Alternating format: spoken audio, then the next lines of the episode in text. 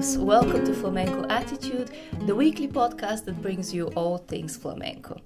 If you would like to revisit an episode ahead of listening to this one, uh, I would recommend Guitars and Guitarreros because today we're talking about somebody who transformed the flamenco guitar uh, into an Andalusian symphony. I'm not sure how we're going to call this episode yet, but that sounds poetic enough, so I'm thinking about the title already.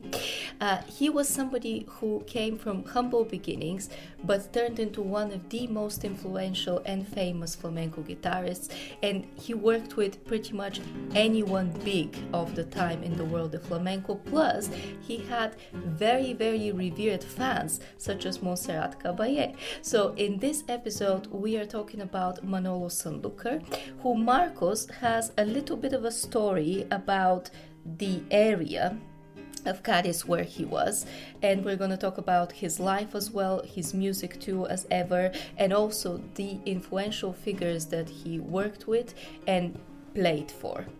Without any further ado, this is the episode on Manolo Sanlúcar. Well, you said that Manolo came from humble background, and the incredible thing about him is that he's a family of bakers, mm. people that make bread. And when you think that he, he moved from a bakery to the opera houses of the world, yeah, yeah. it's incredible. Yeah. Left school at 11 uh, to go and help his father. I was going to say, let's start from the very beginning. He is not, uh, as opposed to other guitarists that we've talked about, he is not from a dynasty. No he's a self-made person, yeah. if you will. And I don't know how, how he, he came to that. He was very influenced by the greats like Nino Ricardo. Mm. Um, and incredibly, Diego del Gastor from Moron, we where, where, we're going yeah. to head to uh, at the end of the month to find out what's going on there. Um, but he, how he, I mean, you know, how he played the music he did or created it I've got no idea. In the case of people like Paco de Lucia, we can trace exactly how he learnt everything. Yeah, yeah because. But in yeah. this case, he's a mystery because um, Sanlúcar is a very interesting place that we'll talk about in a minute. It's a, obviously it's a town, a very famous town in Cadiz province. How he learned all this stuff, and his brother uh, Isidro Munoz being an incredible composer, where it all came from while they were working, making bread all the time. Yeah. How, I mean, it's amazing. Well, what is amazing for me is again when we talked about guitarists, guitarists previously, they all came from a family that was very musically talented. But Manolo Sanlúcar was talented himself in the area of music. Do you know how he st- how did he come to actually get a guitar and start? I don't know this, but one thing yeah. I can tell you about him is that he was an obsessive. Mm. Um, you're talking about practice you know, eight hours a day, that type of work. He, he was obsessed by it. He, he regarded Andalusian music played on, on the guitarra flamenca as the most important thing in life. Uh, and he, he didn't want to do anything else. That's all he was interested in. Yeah. And of course, you're talking about his, his some of his fans. We, we, we are going to get. We are, we're going to get onto that. You okay. will. All but right. I, I want you to tell me then a little bit about the place first, um, Sanlúcar. Uh, not a place that I'm familiar with, to be honest with you. Well, Sanlúcar de Barrameda. Mm.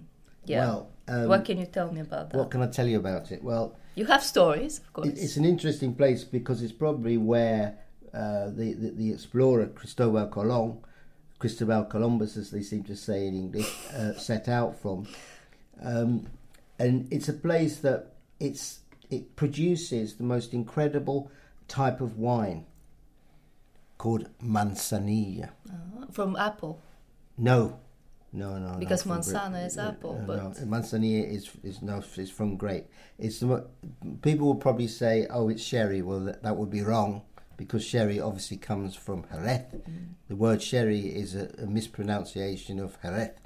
Um, so manzanilla is a very very strong wine. It can go 19, 20% or more. It's unbelievable. And in Sanlúcar, they there's these old taverns which I've been in where it's incredible. If you said, "Oh, you know, could I have a martini or could I have a coffee?" They say, "No, we do manzanilla." Oh. That is what. So we, you can't even have coffee. You have to have manzanilla. No, you have to have manzanilla. And the amazing thing about it is, it's often served in very large glasses, like a you know cocktail like. Like, no, like a well larger, like a half liter. Oh, like a A pint. Yeah, like Mm. a half a pint or a pint. Yeah, and you have with it prawns. That is the Oh, traditional. Yeah, can you? Marcos.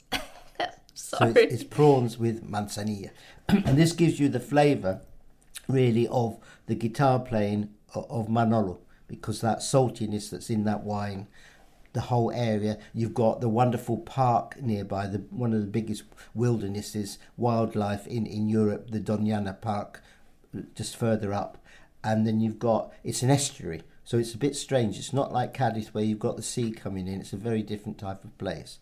Um, I've been there on several occasions, and they have a, a particular day that I don't remember the name of it, where they cover all the pavements in these wonderful uh, representations using minute pieces of coloured sand, and it's all laid out, and it takes ages to do. It's like a desert.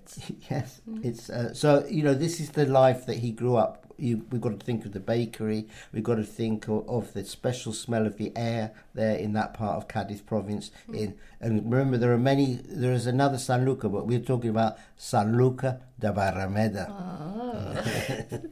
so what shall we uh, kind of hear first um, as an opening music well, piece on I- I- Spotify? I, know we're going to talk about his early thing. I think we should hear one of his first uh, pieces, um, where, of course, he's doing a reference to one of the cradles of, of flamenco, Viva Jerez. You touched upon already that his earliest influences were Nino Ricardo and Diego del Gastor. How do you think he came to study them? You see, I think that's very interesting because Nino Ricardo is so different from Diego del Gastor. You got Nino Ricardo, who's like the greatest player of that time, who accompanies the singers, and he plays in a particular way where it's not like Paco de Lucia with all these falsetas that people could understand. It's a very complex, woven way of playing, and very particular.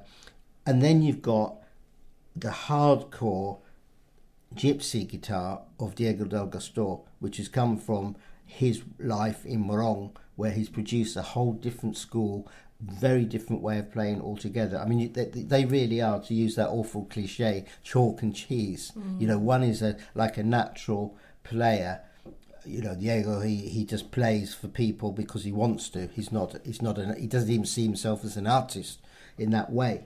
And then you've got Nino Ricardo, a major recording artist, honing these pieces mm. that he puts on vinyl. You know, working out exactly how a Soleá will go from start to finish. Yeah, Diego, he probably just plays the falsetas that comes into his head. So obviously Manolo was very impressed by both of these people. Yeah. Now the weird thing is, when you listen to his records, Yeah, how does this you can't hear any of this in it. I, I can't hear any of these influences in, in any of his music because he creates a completely brand new classical style. You said a symphony. This is this Andalusian symphony. It's totally different to anybody's way of playing. Extremely difficult to copy. Uh, and of course, it goes on to influence people that you love, like Vicente Amigo. It produces a new school Completely. completely. Well, give me then a song that is very typical of his repertoire and that is very different um, from anything else that you've heard. Well, I suppose. I mean, maybe we should, maybe we should uh, go to his greatest ever hit, which you, you can see the L, the LP there.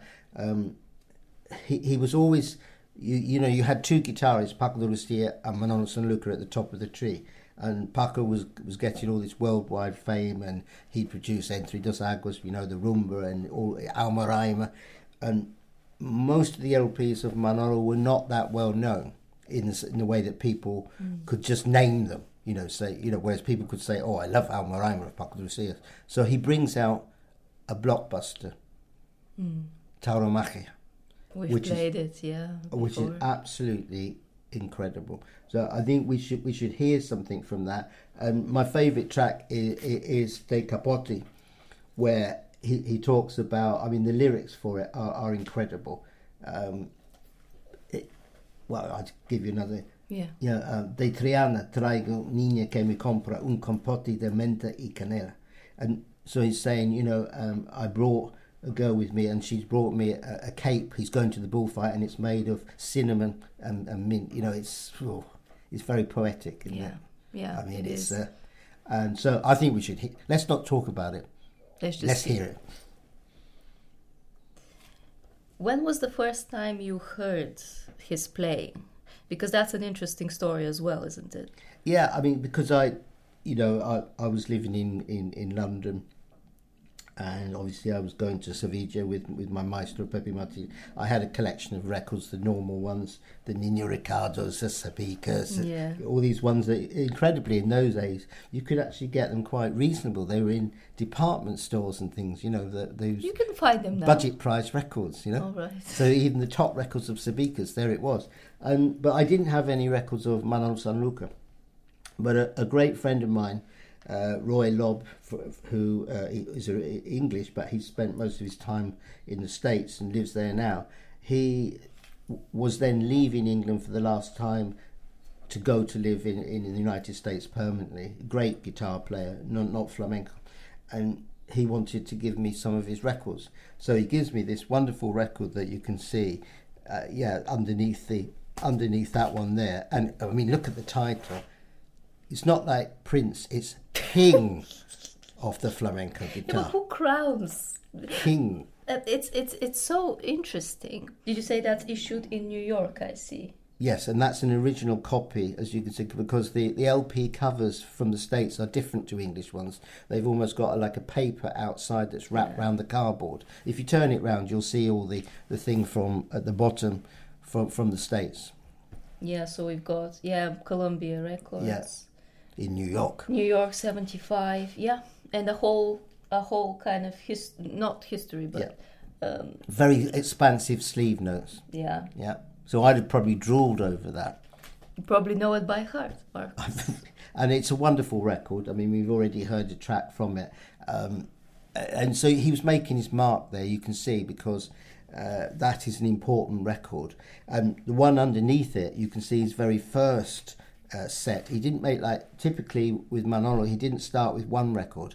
He starts with a series, so it's called uh, Mundo y Formas de, of, of the of the flamenco guitar. Yeah, so it's like volume one, two, and three. Uh, ni- you know, 1972. He doesn't mess about. You know, he, he just goes straight in with. You can see that he's like an intellectual of, of the flamenco guitar. Sure, yeah. Um, You know, you get these artists that that don't really like making records very often. Whereas with Manolo, what, let's make three key- while we're going to. keen. And what did you say is your favorite from uh, the King? Well, I, lo- I love that Viva Jerez. You know, Yeah. the, the Bulería is fantastic. You know, Uh, before we go more into your um, actual seeing him, I want to talk about the famous celebrities that he worked with, that were he was involved with. They really admired him. So give me some of those grand names. Well, I mean, you, you can't get bigger than uh, the, the then Prime Minister of Spain, uh, Felipe González. Can you get bigger than the star of Dr. Zhivago, Omar Sharif? Th- these are, are big names, and you've already mentioned the great opera singer Montserrat Caballé. Uh, You know, I mean, the, these are. How did they get to actually? Well, I've, I've, I've you know, I've got photographs in, in, where he, where they are sat down in like a small audience, and he's playing for them. You know, special, special recitals. So they uh, he rose to prominence very quickly. Yes. and they knew about him pretty much uh, regarded him as someone very very Yeah, special Very, very special. Yeah. that's in the 70s and also you said um, the poet rafael Arbel- alberti Alberti, yeah, who's a legend in, in the world of poetry. Everybody regarded him as the number one, you know, in, in, in a different way to, to Paco de Lucia. It's a, it's a totally different sort of approach to everything, you know. And of course, he, you know, he he went on to work uh, with orchestras and things Yeah. like that, and compo- you know, his brother composing this, and he's composing this stuff. It's almost like a, a classical flamenco yeah that he, he produces. yeah and also i'm not sure whether there is a connection here but he also worked with the spanish national ballet Oh yeah, for many years. Yeah, yeah, yeah. He he toured with them, and I mean his his approach was uh, not so much. Oh yeah, I'll write some stuff and they can use my recordings. No, I'll be there and I'll play in every performance live in the orchestra pit. So was it a little bit like um, if you have, let's say, Swan Lake, and he will do it uh, in a flamenco version? Is That's that right. what is that what he That's right. does? And then play it live. So if they're going to do it in Madrid or Yeah. London, Yeah. he will go with them and do it. Do it live. Yes. Is that why you think he was, I suppose, not only confident but competent enough to play for royal families? What Oh, royal yeah. Oh, families? yeah, nothing would have phased Manolo. I mean, he's he's just a, you know, I don't think he would ever be intimidated by anybody. Exactly. But did he play only for the Spanish royal family? No, he played for lots of royal families actually um, around Europe. Yeah, he was a big choice of, of many royal families. Yeah. Well, give me a grand record then. Oh, well, I mean, I suppose we should listen to to sh- to put him on this high thing when he gets into the big stuff in the in the big concert halls. I think we should listen to a track from Medea, which he, he did do in, in 1988 for the Spanish National Ballet. You saw him only once, Yeah, but it was an unforgettable I'm never going to forget it. Give it to me. Well, because Tauromagia was becoming a, a big thing. You know, it's in the newspapers, it's selling well and everything. And he was listed to be uh, in Cadiz in the Genovese Gardens, Genovese. And um, this is quite an important place to play. It was the summer, and I'm sat on the beach, and you know they make these announcements, you know, ding dong dong Mm. Yeah, tonight, you yeah, know, yeah, yeah, yeah, yeah. and I think, wow, that's incredible. So I say to my friends in Cadiz, I'm going to go to that. And they said, you'll be wasting your time. You'll never get in. It'll be sold out already. And I said, oh, well, that's a shame. Maybe I'll go anyway, just to see whether I can get in. And it's a terrible thing to say, but when I got there, there was hardly anybody there at all. Very, very few people. Why do you think that was? You never know. It, it's it's like uh, the, the, there's a famous story of the great classical guitarist Andres Segovia, who was originally a a, a flamenco artist, and he played in, in the Calle Sierpes in Sevilla, uh, a recital, and he got about nine people. And then when he became world famous, he went back, and he got about the same. And because the people seem to have a reaction with the solo guitar as opposed to singers being there. I don't know. That's one theory that they don't want to go to a thing that's going to be guitar, just guitar. Now, of course, Tauromagia has got lots more to it than guitar. It has got singers in it, but anyway, for whatever reason, uh, the attendance was very low. So I looked at the situation, Gallia, and I thought, well, he he's hardly going to go ahead. It'll just be not happening. But typical with Manolo, he just decided, no, I'm going to play this whole, which is a very complex piece. I'm going to do the whole thing, full stop. So he just played it, regardless of how many people were there. And the people loved it. Oh yeah, but the few people that there loved it. But you know, tip, more other types of artists would just say, "Oh, I can't," you know, it's just not worth it. Let's just not not bother with it. Most importantly, did you talk to him? No, Why? You went all the way there. no, I didn't talk to him. No, I'd, I'd be t- uh, in those times. I think I'd have regarded him as too important to start bothering him with. with No, but you could have. But because uh, uh, did you you were already practicing journalism at this point? Yeah, So but I, you know, I mean, don't forget that I'd gone there on the off chance to even know if he'd be, be playing. Yeah. Yeah, but so Well- there you got you got the greatest album, the great one of the greatest artists, and you're in the, the in a, in the capital of Cadiz province, Cadiz itself, Cadiz capital, and not a lot of people went to it. Yeah. Uh, what was your favorite um, song of the evening? Well, the Alegrias he plays off that is wonderful. He's a master of that, um, uh, and he makes everything so complicated. It's incredible. It's it's like a piece of, of spaghetti that you can't unravel. I feel that he's one of those artists that it's it's not just the art as a whole profession because he also goes into films. Yeah, so you're talking about the the Saura film, are you? The Sevillana. Yeah, I mean the Sevillanas film made by Carlos Saura was incredible. You know, all the artists in it uh, that he brings into it. But of course, he what he does is he brings together the two of them, Paco de Lucia and Manolo, and they're going to do a Sevillana, which is normally. You, you said it was a bit of a standoff. Well, it, it, it had this. sort- It's, you see, the Sevillana is you normally do four. You can do six, but it's four. So obviously, there they are.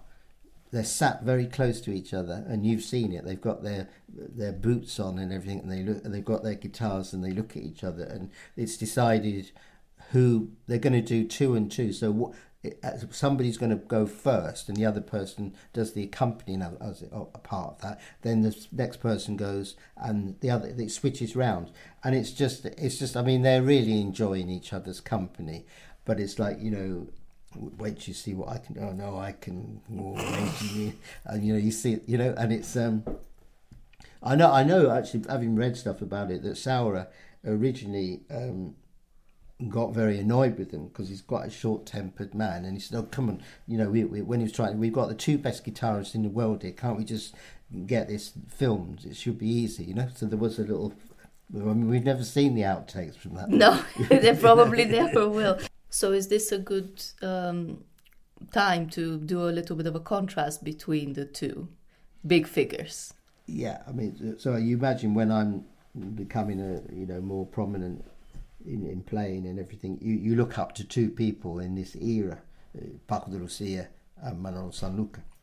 Yes, I've got all the records of Paco de Lucia, I've got all the records of Manolo Sanluca, and a friend of mine used to uh, write me out licks, you know, uh, these are cifras, we call them, and um, so you know, I never had any problem learning the falsetas, we call them, or falsetilla of, of Paco de Lucia.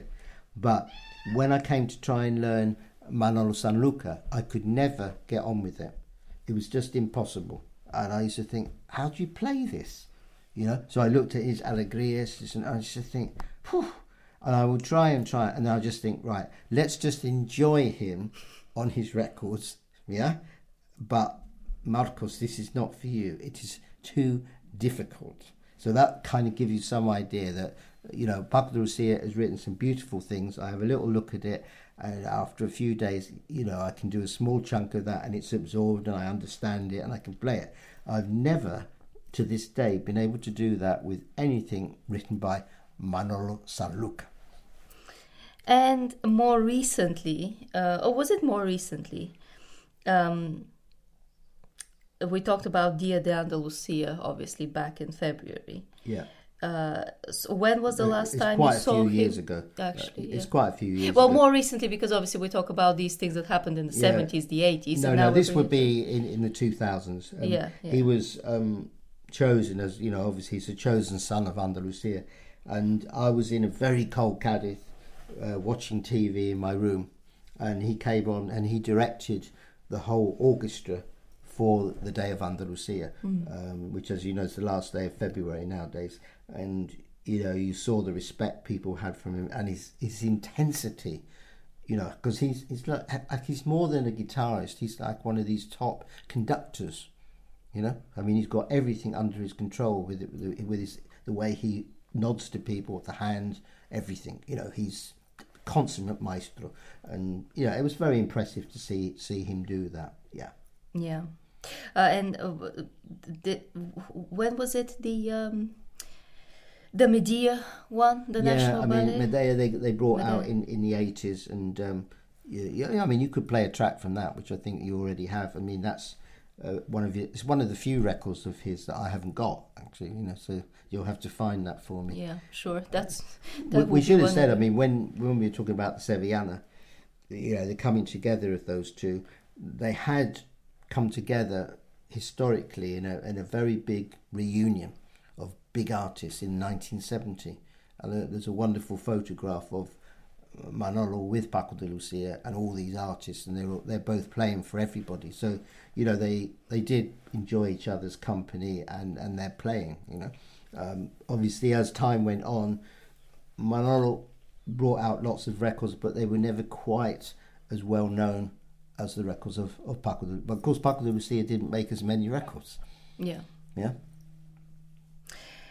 And I believe we're ending actually on an old favorite because we have played it before, but tell me about the probably the most recognized kind of piece from him. Yeah, yeah. I mean, Manolo obviously he had an eye on on record sales. You know, you, you, you can't play hardcore all the time because it's harder. Not everyone's people. like you, Marcos. No, and, Not and, you know, everyone's like and, it, and you've got to go with your audiences sometimes and play them some. some. So Mano brought out something more commercial than he had before, and he he started to make more commercial records. Of course, he was to make something really hardcore, as we've talked about much later with Tauromagia. But before that, he he brought out uh, a record called Caballo Negro, and you know it, this is a, a far more easy listening type of record. It's that one is quite famous, and I'm going to let you choose a track off of that that you like. Okay, deal.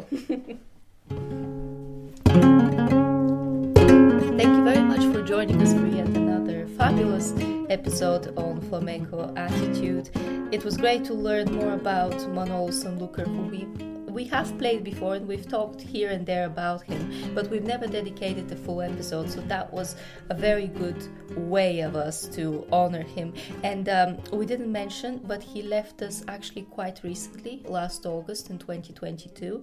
Uh, so, in a way, this episode was way overdue, but um, just like we did with Chiquito previously, we would have loved to uh, bring you the episode properly. So here it is, and I do hope um, we did him justice um, in, a, in a great way. Until the next time, whether you listen to, play, or learn about flamenco, remember to always follow the beat.